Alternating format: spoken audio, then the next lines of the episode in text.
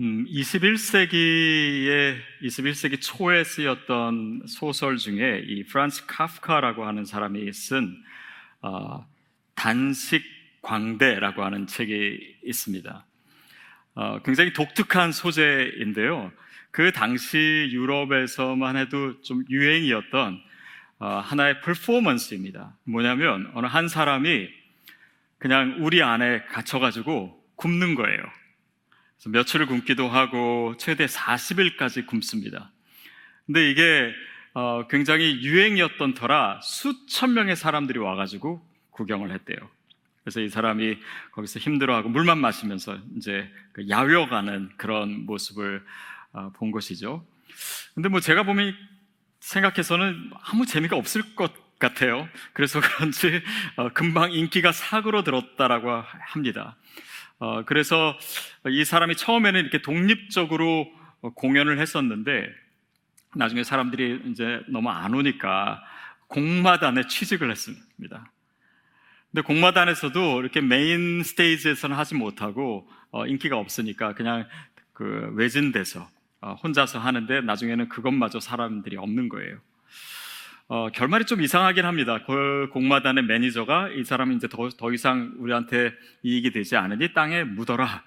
뭐 이렇게 했고, 그, 어, 그가 공연을 했던 이 우리 안에는 어, 표범을 넣었대요. 그러니까 표범을 넣으니까 사람들이 또 그거는 이제 평소에 잘 볼 수 없는 동물이니까 어, 되게 많은 사람들이 와서 표범을 구경하더라. 라고 하는 이야기로 어, 소설이 끝나게 됩니다. 굉장히 의미하는 것이 많은 아, 소설이기는 합니다. 근데 어, 저는 오늘 우리가 절제에 대해서 얘기하면서 어, 단식, 금식이라고 하는 것이 어쩌면 절제의 가장 대표적인 상징적인 어, 모습이 아닌가도 생각해 봤어요. 소설에서 나왔듯이 이건 물론 오래전의 얘기지만 우리가 현대를 살면서 지금 성장주의, 소비주의, 어떤 쾌락주의가 가득 차 있는 이 시대에는 절제가 그렇게 인기 있는 덕목이 아닙니다. 음, 이게 고대 헬라 시대만 해도요, 절제라고 하는 것은 철학에 있어서 굉장히 중요한 주제였어요. 많은 철학자들이 절제에 대해서 얘기를 하고, 어, 우리 인생의 덕목 중에 가장 중요한 것 중에 하나고, 또 특별히 우리 인생의 목적을 이루는 데 있어서 어, 이 절제가 중요하다. 이런 이야기들을 많이 어, 나눴습니다. 근데 어, 오늘 여러분에게는 어떻습니까? 또 우리에게는 어떻습니까? 2012년에 아, 그 펜실베니아 대학에서 한 연구가 있었는데 어, 사람들이 가지고 있는 그런 역량들 이거를 24가지 정도로 정리를 했어요. 그리고 자그만치 200만 명에게 설문조사를 했습니다. 근데 어, 자기가 가지고 있는 그런 강점이 뭐냐라고 하는 것을 열고 순서들을 열고 하는데 거기서 어, 24번째 제일 나중에 있던 게 어, self control 절제였다라고 해요. 반면에 어, 그 설문 조사에 참여했던 사람들이 어떤 사회 속에서 이렇게 어, 그 말하자면 성공한 사람들, 그 사람들의 상위 9%를 조사했더니 자기의 장점 중에 이 셀프 컨트롤이 압도적으로 많았다라고 합니다. 그러니까 아, 우리 인생의 목표를 이루거나 또 성공을 하는 데 있어서 굉장히 중요한 덕목이지만 사람들이 별로 좋아하지는 않는 또 잘한다라고 생각하지도 않는 아, 그런 역량이 이 절제인 거죠. 우리가 성령의 아홉 가지 열매 오늘이 마지막입니다. 이 절제가 맨 나중에 있어요. 아, 그것은 이 자체가 가장 덜 중요하다라고 하는 의미는 분명히 아닐 겁니다. 그런데 혹자는 이렇게 해석하더라고요. 모든 성령의 열매는 사랑에서 시작한다. 다시 말하면 사랑이 동기가 됐을 때 그 열매가 진정한 것이 된다라는 거예요. 내가 사랑할 때 진정으로 기뻐할 수 있고, 사랑할 때 진정으로 온유할 수 있고, 사랑할 때 참을 수 있고, 뭐 이런 이 사랑이 동기가 되는 것이기 때문에 사랑이 맨 처음에 있고, 절제는 이 모든 열매들이 진정성을 갖기 위해서 그러니까 그 열매가 진짜 열매가 되기 위해서 절제라는 그릇에 담겨야 된다라는 것입니다. 왜냐하면 아무리 좋은 거라도 절제하면 그 가치가 떨어지거나 아니면 처음에 아, 의도한 것이 왜곡될 수 있기 때문입니다. 아, 한번 제가 말씀드린 적이 있지만 제가 그 몇 달 전부터 뛰는 걸 좀 시작했습니다. 저희 교회 성도님 중에 이 마라톤 하시는 분이 있어가지고 아, 그 몇 명을 이제 가르쳐 주셨어요. 그래서 제가 몇 번 이제 뛰었는데 저는 제가 잘 그렇게 잘 뛰는지를 몰랐어요. 막 저한테 막 칭찬을 해주시는 거예요. 와 목사님 너무 잘 뛰고 막 자세도 너무 좋고 어 뭐 마라톤 대회 나가도 되겠다. 이렇게 하시니까 제가 그냥 신나가지고 어 더 잘 보이기 위해서 주중에 막 연습도 많이 했어요. 그래서 잘 뛰려면 다리에 이제 힘이 있어야 되기 때문에 어, 평소에 뭐 이렇게 다리 운동도 하고 스쿼트도 많이 하고 그리고 어, 뛰는 날도 아닌데 혼자서 뛰기도 하고 그러다 보니까 운동을 너무 많이 하게 된 거예요. 그래서 어, 목요일날 아침마다 뛰었는데 목요일날 막상 아침에 뛸 때는 다리가 아픈 거예요. 무릎이 아프기 시작하고. 근데 또, 아, 우리 성도님이 가르치니까 또 이 기대를 하고 있는데 제가 또 실망시켜 드릴 수가 없으니까 전 뛰면서 무릎이 아픈데도 계속 뛰었어요. 그러다 보니까 나중에는 도저히 뛸수 없는 상황이 되더라고요. 그래서 요즘은 안 뛰고 있습니다. 연습한다는 게 뭐 나쁜 건 아니죠. 근데 좀 지나치다 보니까 오히려 이거를 지속할 수가 없는 상황이 된 것처럼 우리 삶에 있는 많은 좋은 덕목들이 있는데 그것을 우리가 어떻게 절제하고 있는가 이것이 참 중요합니다. 절제에 대해서 한자 성어 유명한 게 하나 있죠. 뭐냐면 과유불급. 어, 지나치는 것은 미치지 못함과도 같다라고 하는 어, 의미입니다. 그렇죠. 아무리 좋은 거라도 우리가 너무 과하게 쓸 때는 어, 그것이 좋지 않고 또 왜곡될 수가 있죠. 자, 이렇게 뭔가 이렇게 뭔가를 과하지 않게 하는 거 이것도 절제입니다.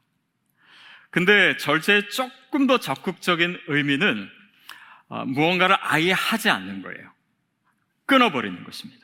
우리 삶에도 그래야 될 일들이 있지요. 아, 여러분 이 고리디우스 아, 고르디우스의 매듭이라고 하는 것을 아, 마도 들어보셨을 겁니다. 아, 유명한 알렉산더 대왕이 이제 소아시아 지역 아, 거기를 점령할 때 아, 프리지아 지역에 도착했습니다. 근데 그 지역에는 뭐가 유명하냐면 아, 그 전에 한 400년 전에 살던 이 고리디우스라고 하는 왕이 아, 그 지역에 어떻게 왕이 됐냐면 그 지역에 예언이 있었어요. 어느 날 왕이 될 사람이 어, 이륜 마차를 타고 올 것이다. 그 당시에는 이륜 마차가 흔하지 않았기 때문에 이 사람이 뭐 우연이든 어떻게든 하여튼 이륜 마차를 타고 갔는데 사람들이 칭송을 하고 또뭐 어, 뭐 여러 가지 일이 있어서 결국은 왕이 됐어요. 그러니까 이 마차 덕에 왕이 됐다. 이 마차는 내 소유기 때문에 다른 사람이 타지 못하게 해야 되겠다 해서 어떻게 했냐면 이 마차를 거기에 있는 신전에 아, 아예 묶어버린 거예요. 어, 거기에 이제 아주 단단하고 또 복잡하게 매듭을 만들어 가지고 아무도 풀지 못하도록.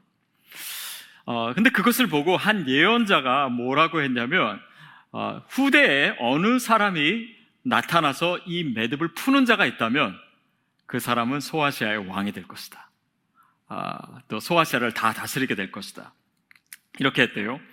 근데 이제 이게 400년 동안이나 아무 뭐 머리 쓰나 뼈나 쓴다는 사람들이 다 해봤는데 다 안 되는 거예요. 그때 알렉산더 대왕이 이것을 보자마자 어떻게 했습니까? 단칼을 꺼내서 이것을 그냥 끊어버린 거예요. 결국 뭐 소아시아 지역을 뭐 알렉산더가 차지하기는 했지요. 이 말은 무슨 말이냐면 뭔가 풀기 어려운 문제들, 또 복잡한 문제들, 그거에 대해서 우리는 고민하고 또 그것을 어떻게든 내가 원하는 대로 하려고 하지만 안 될 때 아예 그것을 끊어버려라 라고 하는 의미로서도 쓰이기도 하고 또 그것이 좋은 해결 방법이다라는 이야기도 합니다. 근데 재밌는 것은요, 비슷한 이야기가 중국에도 있더라고요. 근데 그거를 이제 한자로 쾌도남마, 아, 제가 오늘 문자를 굉장히 많이 쓰죠.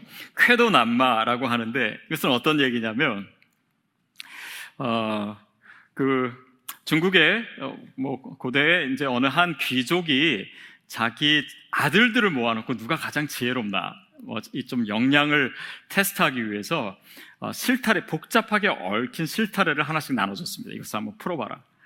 그랬더니 그냥 막 눈에 충혈이 되도록 열심히 하는데 하나를 풀면 더 복잡해지고 결국 못하고 막 있는데 어, 둘째 아들이 나타나더니 이거를 딱 보더니 칼로 그냥 베어버렸다는 거예요. 그래서 눈이 휘둥그레져서 그 아버지가 물었어요. 너, 네가 왜 이렇게 행동을 하냐? 그랬더니 그 아들이 뭐라고 했냐면 어지러운 것은 베어버려야 합니다. 라고 하는 표현을 쓰면서 어, 쾌도남마라고 하는 단어가 나오게 됐대요. 여러분 이것은 어, 우리 단지 우리의 삶에 있어서 뭔가를 끊어버리는 것을 또 넘어서서 우리의 삶을 복잡하고 어렵고 또 혼동스럽게 만드는 그런 많은 요소들이 있는데 그 중에 우리가 분별해서 반드시 끊어버려야 될 것이 있다라고 하는 것을 다시 생각하게 합니다. 많은 경우에 우리가 떨쳐버려야 되는 것이 우리에게 유익이 있어요. 또 내가 원하는 거예요. 나는 이것을 원하는데 사실 하나님이 원치 않은 거예요. 이것을 통해서 하나님부터 더 멀어질 수 있고 옳은 것도 있고 또 복잡하게 뭐 장단점이 있지만은 결국은 나에게 유익하지 않은 거예요. 그러나 그것을 우리가 스스로 정당화한다든지 우리가 합리화한다든지 그래서 끊지 못하는 것이 있을 수 있습니다. 그러나 하나님이 오늘 우리에게 그것을 끊으라고 하실 수 있어요. 여러분 크리스찬에게는요. 보지 않아야 될 것이 있습니다. 크리스찬에게는요, 가지지 않아야 될 관계가 있습니다. 크리스찬에게는요, 해서는 안 되는 말이 있습니다. 우리가 표현해서는 안 되는 감정이 있습니다. 크리스찬으로서 우리가 옮기지 말아야 될 말이 있어요. 또 품지 않아야 될 욕망이 있습니다. 그런 많은 것들이 우리 삶을 복잡하게 얽히게 만들어요. 그러나 여러분, 정말 하나님께서 오늘 우리에게 말씀하시는 것이 있다면 그것을 끊어버릴 수 있게 되기를 바랍니다. 그것이 절제의 적극적인 의미예요. 자, 근데 문제는 이게 쉽지 않다라는 것이죠. 또 무엇을 또 어떻게 끊어야 될지 잘 모르겠어요. 근데 그것보다도 더 중요한 것은 이 절제를 함에 있어서 그 주체가 무엇인가를 먼저 생각해 보는 것입니다. 많은 경우 이 절제의 문제에 있어서는 내 힘으로 하기 어려운 것이 많습니다. 또 내 의지, 내 의지는 있어요. 그러나 내 의지가 그것을 절제하기에 충분하지 않아요. 늘 실패해요. 자, 내 의지로 하는 것은 사실은 결국은 우리를 더 절망하게 할 때가 많습니다. 플라톤이 어, 철학자 플라톤이 이 Republic 국가라고 하는 책에서 그런 얘기를 합니다. 절제란 자가당착이다. 왜 그런 표현을 썼냐면 절제라고 하는 것은 내 스스로 나에게 명령하고 또 내가 지키는 것인데 내가 동시에 나의 주인이 되기도 하고 동시에 종이 되기도 한다. 이것 자체가 모순이 될 뿐더러 더욱이 내가 나에게 명령한들 내가 듣겠냐는 거예요. 그러니까 우리는 우리의 의지의 한계를 늘 경험하고 우리의 절제의 한계를 늘 경험합니다. 그러나 크리스천에게 있어서의 절제는 그런 의미가 아니에요. 오늘 이 절제라고 하는 이 헬라어 단어는요, 앵콜라테이아라고 하는 단어인데요. 애는 뭐뭐 안에 인입니다. 근데 이것은 이 크라토스라고 하는 단어가 붙어 있는데 크라토스가 무슨 뜻이냐면 지배예요. 지배. 지배하다. 그러니까 이것이 기독교적인 의미에서는 우리가 예수를 믿음으로 성령님이 내 안에 들어와서 내 삶의 주인이 됐잖아요. 그분이 지배하시는 거예요. 내 삶이 그분의 나라가 되는 것입니다. 그분이 주권을 가시고 그분이 통치하시는 거예요. 그러니까 내 의지로, 내 노력으로, 내 힘으로 하는 것이 아니라 그분이 나를 지배하심으로 내 삶에 이루어지는 것이 절제이고 심지어는 내가 내 의지를 가지고 결단했다 할지라도 그 뒤에 성령님이 일하심이 있다라는 것을 인정하는 것.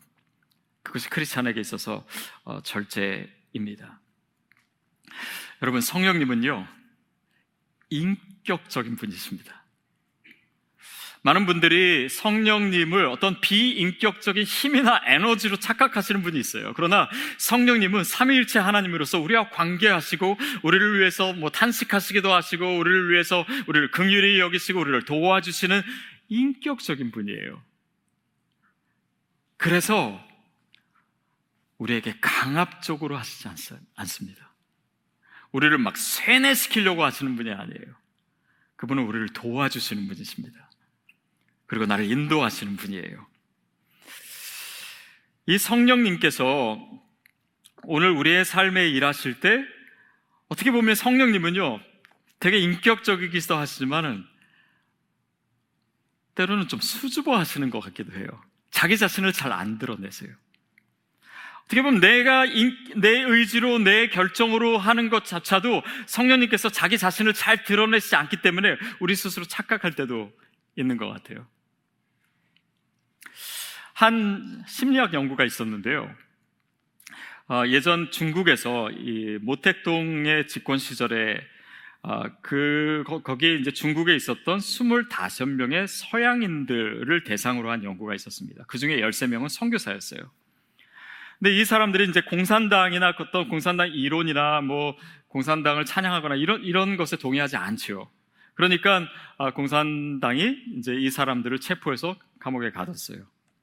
그리고 이 공산당 이념을 쇠뇌시키기 위해 가지고 그들에게 계속적인 질문을 했습니다. 그래서 그 질문에 이제 동의하면은 괜찮은데 동의하지 않고 또 공산당에 반대하면은 매질을 하고 또 며칠 밤이든 재우지 않는 아, 그런 고문을 했어요.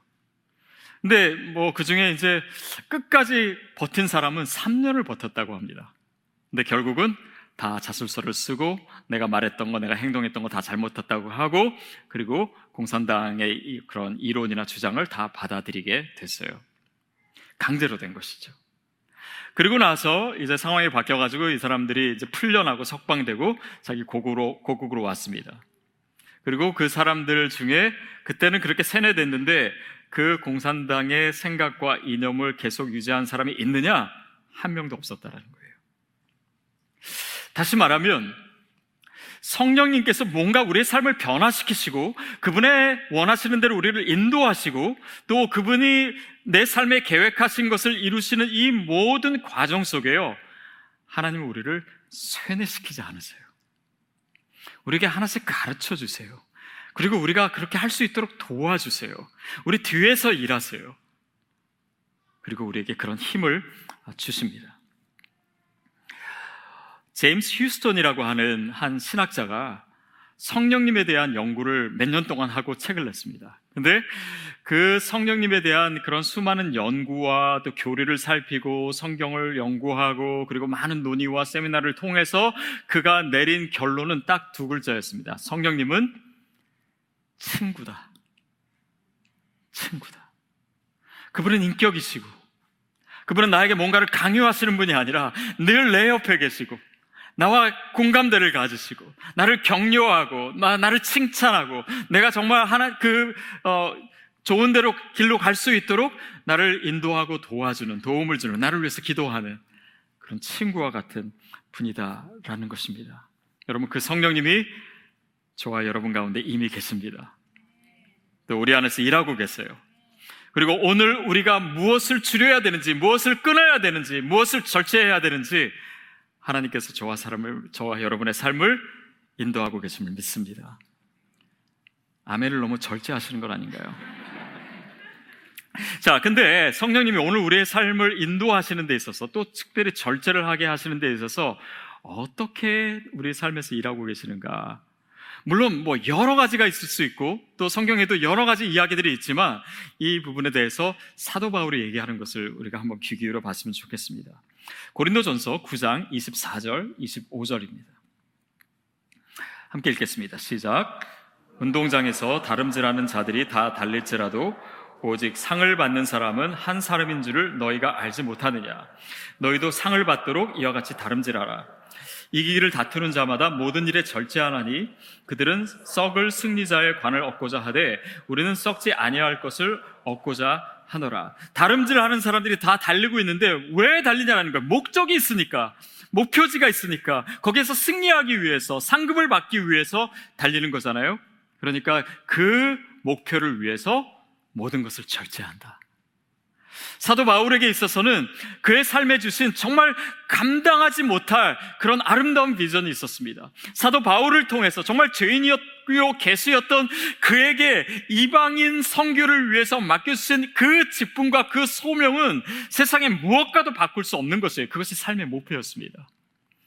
그러니까 사도 바울이 뭐 배운 것도 많고 가진 것도 많고 뭔가 누릴 수 있었음에도 불구하고 그것을 다 내려놓고 모든 것을 절제하는 것은 내가 썩지 않을 멸관을 받기 위해서다. 그 목표를 위해서 내가 절제하는 것이다. 라고 하는 것을 지금 얘기하고 있습니다. 여러분에게 있어서는 그것이 무엇입니까? 하나님께서 우리로 하여금 어떻게 절제를 하게 하시냐면요. 우리 삶에 더 가치 있는 목표를 주세요. 하나님이 내 삶을 통해서 원하시는 내 삶의 영광이 있습니다. 하나님이 내 삶에 계획하신 거룩한 하나님의 계획이 있어요. 자, 그 목표를 주심으로 내가 그것을 알 때 그것이 얼마나 가치 있는 것을 알고 이것을 통해서 정말 하나님께서 내 삶을 얼마나 위대하게 만드실지 그 믿음의 기대를 갖는 사람은 오늘 절제할 수 있습니다. 우리 아이들이 요즘 셀폰 너무 많이 보죠. 막 게임 너무 많이 하고. 근데 이 행동만을 제재하려 그러면요. 금방 고쳐지지 않습니다. 사실 이 절제는 내가 이것을 안 하느냐 어떤 그 행위 자체의 문제가 아니고 내가 이것을 내려놓을 수도 있을 만한 더 가치 있고 더 중요한 목표를 가지고 있는가. 그것이 중요해요. 절제의 문제는 내가 무언가를 안 하는가의 문제이기 전에 무언가를 하기 위해서 내가 이것을 절제하는가의 문제입니다. 그러니까 무엇을 하느냐가 전제가 되어야지 무엇을 안 하는 자가 힘을 발휘할 수가 있어요.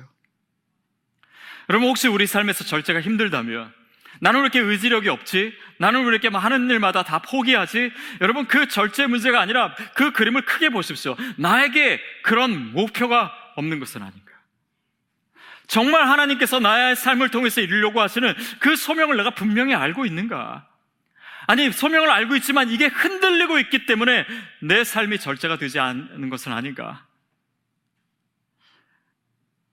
오늘 우리가 하나님의 말씀을 듣고 또 기도하고 하나님과 교제하고 주님의 뜻을 알아갈수록 하나님이 내 삶에서 무엇을 이루기를 원하시는지가 더 분명해집니다.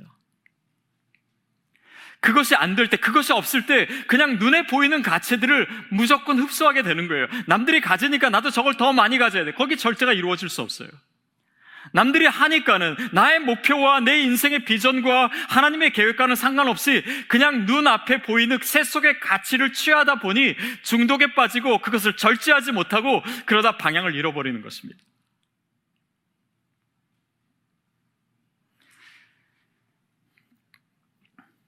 오늘 우리가 오늘까지 아홉 번에 걸쳐서 갈라디아서 5장 22절 23절을 읽었습니다. 근데 이 성령의 열매가 주어진 조금 더 구체적인 맥락을 볼 필요가 있어요. 그러기 위해서는 그 앞구절과 뒷구절에 어떤 표현들이 있고 어떤 맥락 속에서 성령의 아홉 가지 열매를 얘기하는 걸까 생각해 볼 필요가 있습니다. 우리가 그 22절, 23절인데 그 앞에 19절부터 21절까지를 같이 어, 읽어 보겠습니다. 시작. 육체의 일은 분명하니 곧 음행과 더러운 것과 호색과 우상숭배와 주술과 원수 맺는 것과 분쟁과 시기와 분냄과 당지는 것과 분열함과 이단과 투기와 방탕함과 또 그와 같은 것들이라. 전에 너에게 경계한 것 같이 경계하노니 이런 일을 하는 자들은 하나님의 나라를 유업으로 받지 못할 것이요. 어, 떤 의미냐면 그 앞에 육체의 일이 있다. 크리스찬으로서는 해서는 안 되는 일이 있다. 그러면서 쭉 열거하죠. 그러니까 이것은 우리가 끊어야 되고 하지 말아야 될 일입니다. 그러니까 이 앞의 내용 자체가 큰 의미에서 절제를 얘기하고 있어요. 크리스찬들이 멀리 해야 될 것, 크리스찬들이 조절해야 될 것, 크리스찬들이 끊어버려야 될 것을 얘기하고 있고 성령의 아홉 가지 열매를 얘기한 바로 그 뒷구절도 한번 읽어볼게요. 24절입니다. 시작. 예수의 사람들은 육체와 함께 그 정욕과 탐심을 십자가에 못 박은 그 정욕과 탐심을 십자가에 못 박았다. 예수 믿는 사람이란. 그러니까 이 전체로 보면 크리스찬들이 절제해야 되는 이 많은 목록들과 또 그 당위성 가운데 성령의 아홉 가지 열매를 주신 거예요. 지난주에 어느 성도님 그러시더라고요. 아, 이 아홉 가지 열매 설교를 듣다 보니까 모든 걸 다 참으라는 얘기네요. 근데 그 맥락이 맞습니다. 결국 이런 것들이 어떻게 우리 삶으로부터 멀어질 수 있을 것인가. 그런데 여기 나온 표현, 중요한 표현은 뭐냐면, 너희가 그것을 행하는 가운데 어떻게 되냐면, 하나님 나라의 유업을 받지 못한다. 하나님 나라라고 하는 것은 이런 것을 행, 행하면은, 잘못하면 다 지옥 간다 라고 하는 의미가 아니라, 오늘 내 삶에서 이루어진 하나님 나라의 계획들이 있지 않습니까? 저와 여러분에게 하나님께서 원하시는 그런 소명이 있지 않습니까? 우리 삶에 거룩한 목표가 있지 않습니까? 하나님께서 내 삶을 통해서 내 은사와 내 경험과 나의 모든 어, 이내 삶을 통해서 주님께서 인도하시는 그 계획, 그 계획으로부터 멀어지게 된다는 거예요. 거룩한 목표가 사라진다는 것입니다. 그러니까 이 목표를 갖고 이 목표를 추구하는 것과 오늘의 나의 절제는 너무나 밀접하게 연관을 가지고 있습니다. 사랑하는 여러분, 저와 여러분에게 그 하나님의 계획이 더욱더 선명해지기를 축복합니다. 그것을 위해서라면 내가 오늘 절제할 수 있지 않습니까? 마치 제가 저는 한 달 뒤에 돌아올 때 몸무게를 10파운드를 빼서 오겠습니다. 진짜로 하겠다는 건 아니고요. 어, 뭐 그냥 이 정도면 되지, 되지 않겠습니까? 똥 빼는 좀 나았지만은 좀 빼고 어 근데 뭔가 이렇게 이 제 목표를 만약에 여러분께 말씀드린다면 그 목표를 위해서 제가 안 해야 되는 것이 있잖아요. 제가 좋아하는 아이스크림 먹지 않고 햄버거 먹지 않고 운동도 열심히 하고 자 그런 절제와 이 목표가 갖게 되는 그 접점에서 하나님 나라의 소명이 나에게 다가오기 시작합니다. 그 나라의 유업을 받겠느냐, 받지 못하겠느냐. 그러니까 단지 뭐 하냐 안 하냐의 문제가 아니에요. 이거 하니까 잘했고 아니면 안 하니까 잘못했고 이 문제에서 크리스찬의 윤리가 있는 것이 아닙니다. 저는 어, 언젠가 한번 아, 더 이상은 교인들에게 술 먹지 말아라고 하는 얘기를 안 해야 되겠다고 생각한 적이 있어요. 이것은 제가 여러분 술 마시라고 하는 게 아닙니다. 오해하지 마십시오. 근데 제가 그런 얘기 안, 안 하니까 어, 교회 가면 늘 그게 듣는 말인데 그런 얘기 안 해서 좋습니다라고 하시는 분도 있어요. 근데 저는 술을 먹으면 죄인이고 술을 안 먹으면 더 의인이고 그 정도의 논의에서 크리스찬이 머물지 않게 하기 위함입니다. 그것은 좀 더 큰 의미가 있어요. 좀 더 넓은 의미가 있어요. 절제는요, 선교적 의미를 갖습니다. 절제는 선교적 더 넘어서 하나님과의 관계에 있어서 영적인 의미를 가져요. 제가 여러 번 말씀드렸지만 저는 고등학교 때 술을 끊었습니다. 그랬더니 제 친구들이 놀라더라고요. 아니 내가 너한테 술 배웠는데 네가 끊냐? 그러더니 이제 친구들이 저를 막 이렇게 뭐 뭐라 뭐라 그러더라고요. 근데 친구들은 저를 별로 안 좋아했는데 그 친구들의 엄마들이 저를 좋아하는 거예요. 그래서 어, 어떻게 고등학생인데 벌써 술을 끊었냐 신기하게 여겨 여겨주시기도 하고 근데 그러고 나서요 그 엄마들이 저를 좀 믿어주시더라고요. 그러면서 어, 보통 친구들이 어디 나간다 그러면 너 누구랑 노니 몇 시에 들어오니 그렇게 어, 잔소리를 많이 하시는데 저랑 논다고 하면은 어, 그냥 다 허락해 주시고 늦게 들어와도 괜찮다고 하고 그러니까 친구들 중에서는 저랑 같이 있지 않으면서도 엄마한테는 저랑 같이 있다고 거짓말하는 친구도 생겼었어요. 여러분 우리의 절제는요 단지 나의 옳고 그름 차원에서만 이루어지는 것이 아닙니다. 거기에는 선한 영향력이 있어요. 로마 시대의 크리스찬에게 바로 이 절제란 그런 의미였습니다. 크리스찬은 달랐어요. 여러분, 이 절제가 처음에 우리가 얘기했듯이 요즘은 인기 있는 덕목이 아닙니다. 그러다 보니까 귀해요. 그러다 보니까 티가 납니다. 크리스찬의 절제는 바로 여기에서 시작해요. 로마 시대의 크리스천들이 대부분 가난했습니다. 자기네들이 먹고 싶은 것, 자기네들이 취하고 싶은 것이 있음에도 불구하고 그것을 내려놓고 남을 도왔어요. 로마 시대에 향락에 빠지고 성공만을 추구하고 그랬던 사람들에게는 이것은 너무나 다른 것이었습니다. 몇 번 말씀드렸지만 로마 시대의 귀족들이요 성적으로 너무나 문란했습니다. 그런데 자기의 아들만은 문란한 여성과 결혼시켜 시키고 싶지 않아 했어요. 특히 귀족들이. 그러니까 어떻게 했습니까? 수처녀, 처녀들을 찾았는데 처녀들은 기독교인 외에는 없었어요. 그러니까 기독교인 처녀가 귀족 가문에 들어가게 된 것입니다. 그래서 거기서 자녀를 낳고 자녀를 믿음으로 키우게 되고 그 아이가 신앙을 갖게 되고 사회에서 영향력이 있게 되고 로마가 기독교를 공인하게 되고 나중에는 국교가 된 그 모든 배경에는 크리스찬의 절제가 있었어요. 성적으로 순결하다 보니까는 그 당시에 로마 사람들이요 이런 성적으로 물란했기 때문에 이 영아 유기를 하는 일들이 너무 많았습니다. 크리스찬에는 그런 일이 없었어요. 달랐습니다. 티가 났어요. 그것이 절제의 능력이었어요. 그것이 선한 영향력이 되었고 그것으로 인해서 하나님의 나라가 확장될 수 있었던 것.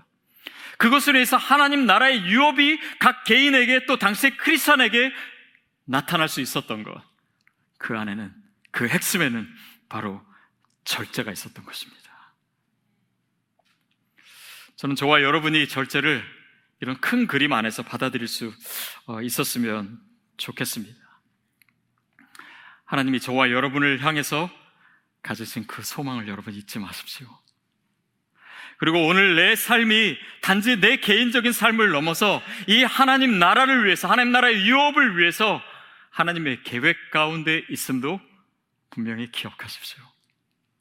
그분의 기대를 저버리지 아니하고 그렇다고 자기의 의에 빠지는 것도 아니고 그렇다고 율법주의에 빠지는 것도 아니고 그러나 방종에 빠지지도 않는 바로 이 갈라디아에서 얘기하고자 했던 그 자유함 가운데 성령님의 지배를 받으십시오. 여러분, 절제는요, 그런 의미에서 대박입니다. 우리가 절제할 때 하나님께서 우리 삶을 통해서 그분의 뜻을 펼쳐주실 줄 믿습니다. 하나님의 놀라운 일들이 일어나게 될 거예요. 여러분의 자녀를 통해서도 하나님의 꿈이 나타날 것입니다. 절제로서 그 하나님의 선하고 아름답고 영광스러운 계획에 우리 삶으로 반응하는 저와 여러분 되기를 축복합니다.